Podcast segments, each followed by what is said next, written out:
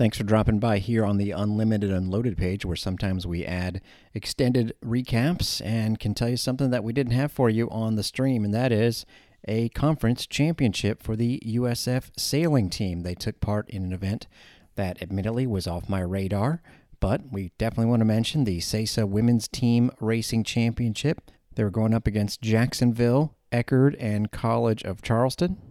It was a round robin format, and it was pretty close as USF ended up seven and two, Jacksonville six and three, Charleston five and four.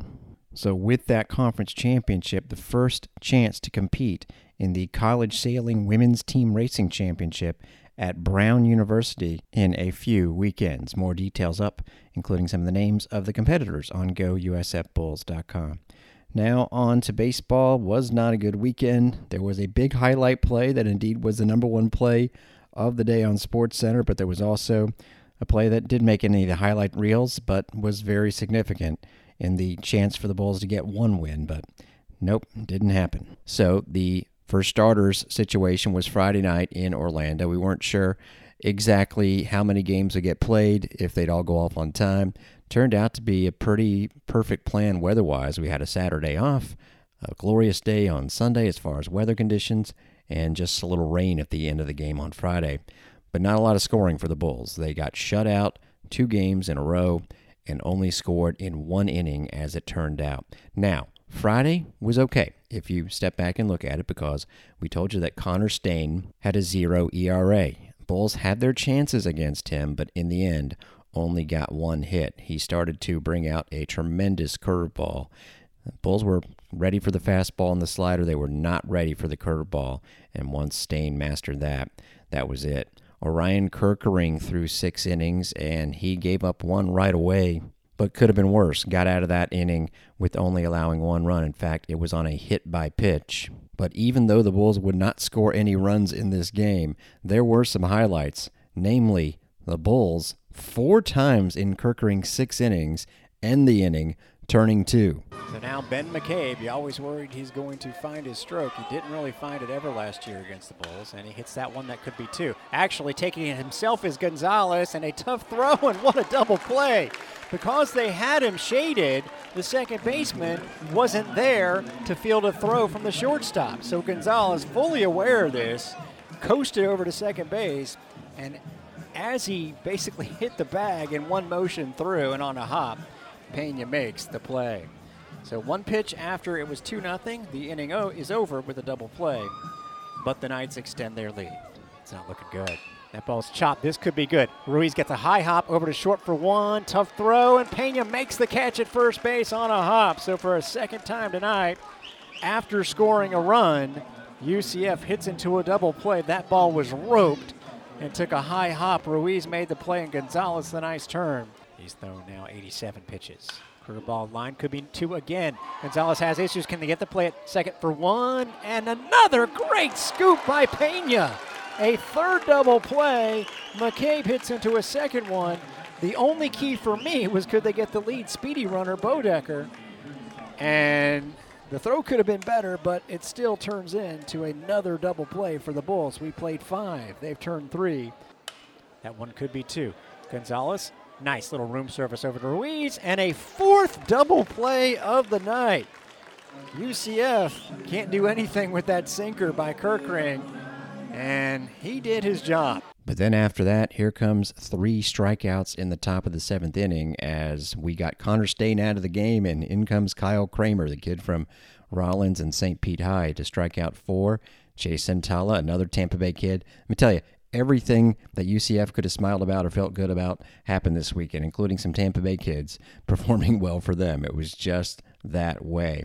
Lex Bodecker, who gratefully is not from Florida, even. He's from Ohio, a freshman, though. They had to put a lot of freshmen in their lineup this year with Nick Romano, one of their veterans, tearing his ACL 12 games into the season. We're hoping that he comes back strong, but the Hillsborough High School kid is out of the lineup. So guys like Bodecker have really been relied upon. He's their cleanup batter and showed why. But boy, let me tell you, yeah, he's from McKeel Academy in Lakeland. Andrew Sundin had four starts all year at catcher.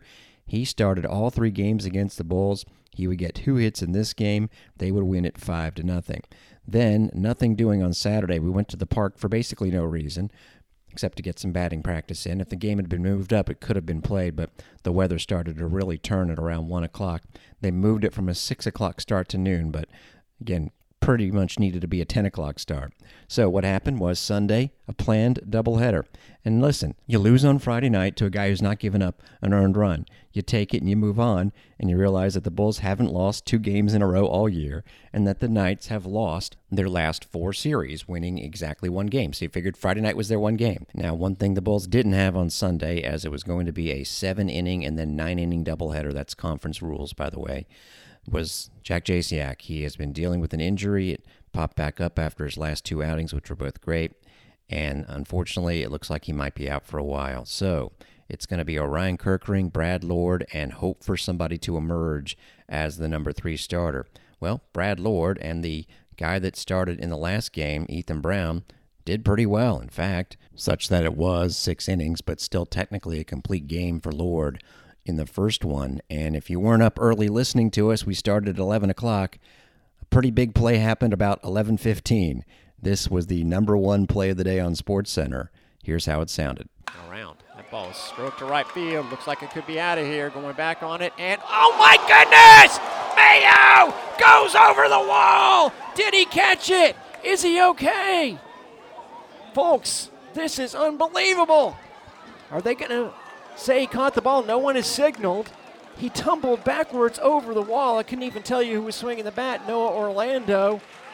And the UCF fans are applauding. That shows you how impressive that was. The second base umpire is going to come in and discuss here. And I tell you what, they're going to have to look at it on review. Mayo caught the ball. I mean, folks, this was unbelievable. Backwards, tumbling over the wall, and you can see a fan point saying he caught it. He caught it. That was incredible. If you want to see how it looked on SportsCenter as being described as the number one play, complete with the anchor saying the same thing that I did, is he okay? Go to my Twitter page at Darek Sharp, D A R E K S H A R P, and it looked like it was going to carry over because the Bulls loaded up the bases in the top of the second, all on walks with one out. This was really their chance. Strikeout is what UCF is hoping for here. Ruiz hoping to ruin that. Curveball grounded to first. They're going to throw to home for one and to first for a double play. Oh, you just let somebody off the hook. Big, big time there. Boy, I enjoyed those other double plays so much more. That would be Ruiz's last at bat of the weekend. He was pinch hit for the next time around. He has been a little. He's been on a little bit of a slump. Carmine Lane's been on a little bit of a slump. Jackson Mayo, meanwhile, put to the top of the order, but none of the Bulls had a hit in this game. Yeah, it was even worse, looking like it could be a no hitter. We told you about the kid from McKeel Academy in Lakeland, Sundin. He had the go ahead RBI, two for two in this game. He would have three multi hit games, and again, had only started four all year. I think he is going to be their catcher. Ben McCabe hit a home run, did the bat flip and everything, and the only question was could the Bulls get a hit? Finally, Ben Rosenblum, who doubled in the seventh, did. They actually had a chance to score, but they lose four to nothing. But they would start to score finally. And I wish I'd had a better call on the first run of the weekend, considering it was Nelly Rivera's first career homer. But the way things were going and the way he had never hit a home run, you just didn't expect it. Still, it happened. I was hoping they would wear their Citronaut uniforms that they usually wear on Saturdays today. Of course, they warmed up in them yesterday, but we never got to play. Those are cool. And that ball was hit well, deep to center field. Going back on it is Pena, and it is over the wall. Rivera. Pena fooled me out there by looking like he had brought it in. Whoa, Nelly!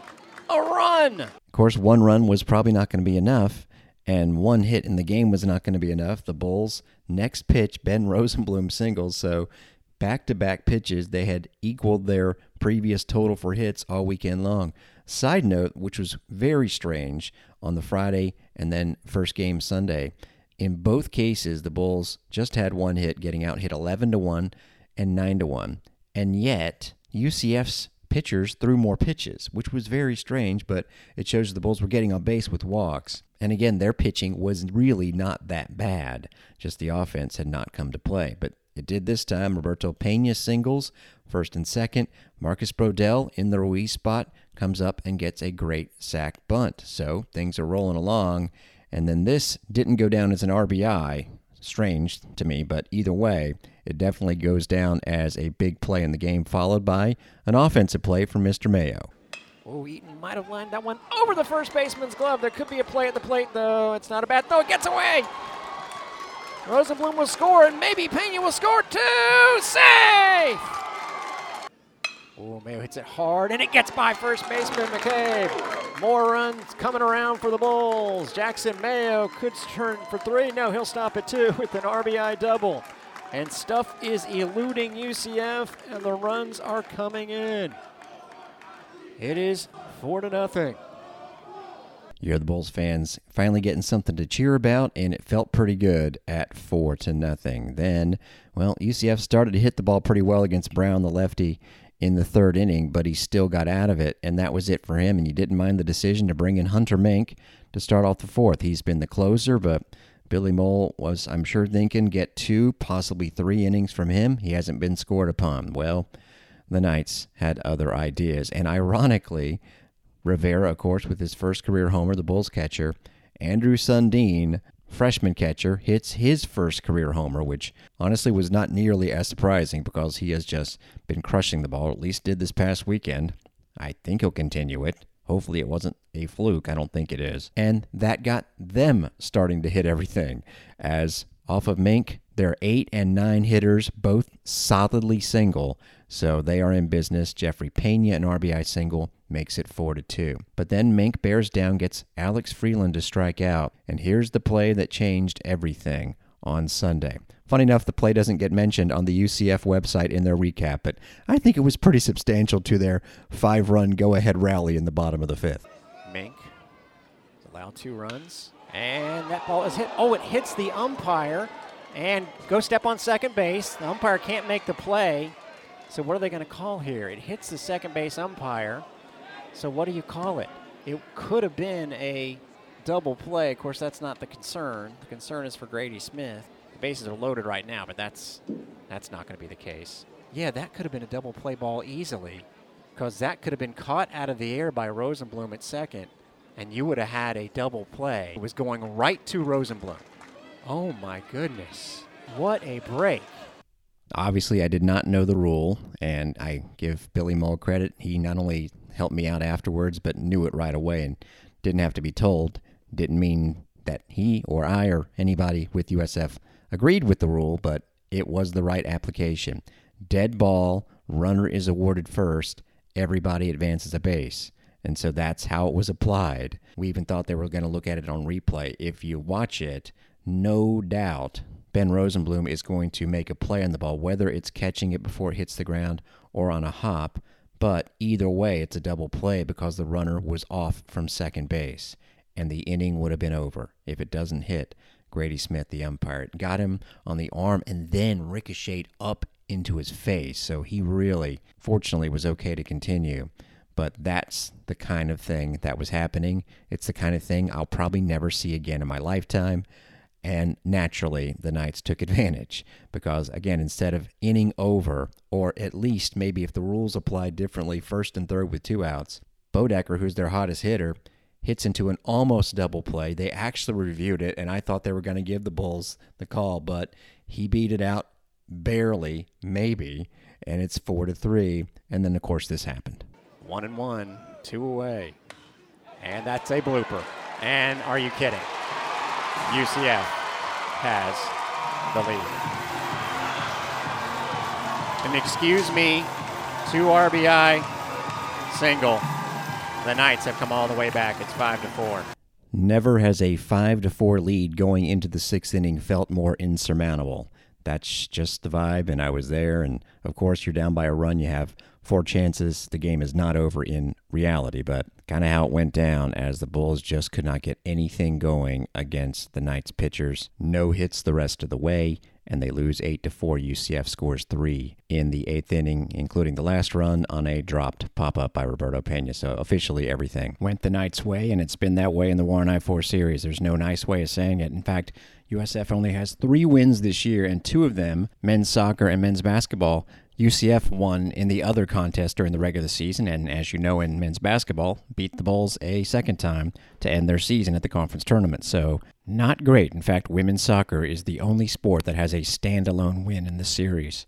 The Bulls play tomorrow night at 6 against UNF. We'll be on the call for that, but no Bulls beat tomorrow. Want to give myself time not only to prep for that game, but for the spring football broadcast. I do not want to be putting together the broadcast elements on Friday when the game is Saturday, so I'm going to give myself the time on Tuesday to do that and then call the game against UNF. Airtime 545. UNF beat the Bulls earlier this year 2-1 on a walk-off home run. Bulls Drew Brutcher had a tying homer with two outs in the 8th. Brutcher, Lane, Cantu, who had a bad weekend, was 0 for 3 with three strikeouts on Friday. Didn't get the start in the first game Sunday. Struck out in a pinch hit appearance did fly out in a pinch hit appearance last time up. So yeah, the rolling along offense was certainly cooled down by the UCF Knights. We'll see if they can get it back going up a little bit on Tuesday against UNF. Women's tennis had a very, very close call against the number 55 team in the country, Rice, as they got wins at number one and number two singles from Grace Schumacher and Sierra Berry. And their number three singles player, and this was unfortunate, Laura Pellicer, was up 5 3 in the third set after dropping the first set. She was about to beat a 16 and 5 player from Rice, Allison Zapoli. But as that was happening, Rice clinched the overall match at number four singles. It was previously agreed that everything would be stopped right when the overall victory was clinched. So that was tough for the Bulls. Rice did get the doubles point. Two sets went to tiebreakers. Bulls had to win them both. One was six apiece, and Rice won at number one doubles 8 6. So, again, right there with the number 55 team in the country. But you really can't say they were right there with the number 42 team in the country. FIU on Sunday blitzed the Bulls 4 to nothing. Meanwhile, men's tennis ranked 56, won Friday at 58th ranked Tulane. And for the second time in a week, the top 10 ranked in the country doubles team of Rithvik Bollipalli and Bruno Oliveira lost their match, but the Bulls actually won the doubles point because their second and third teams took their sets. Chase Ferguson, Ivan Yatsuk, 6 4, and Alvin Todorica and Sergio Gomez Montesa, 6 1. So you win the doubles point, you just have to split the singles, and really the Bulls took care of business pretty quickly with Yatsuk at 1, Muniz at 3, and Todorica, Alvin Todorica. 12 matches in a row he's won at the number 4 spot all winning in straight sets. They are off again until this weekend. They will not be back at home. They finish up with three more matches on the road before the conference tournament. Track and field tried to get in a couple of days at the Gainesville relays, but rain really hampered that schedule. If you want details on how they did, head to gousfbulls.com and we'll talk more about track this week again. They are at home for their first meet on their new track. That'll do it for Bulls Beat, the extended version here on the Unlimited Unloaded page. I'm Darek Sharp.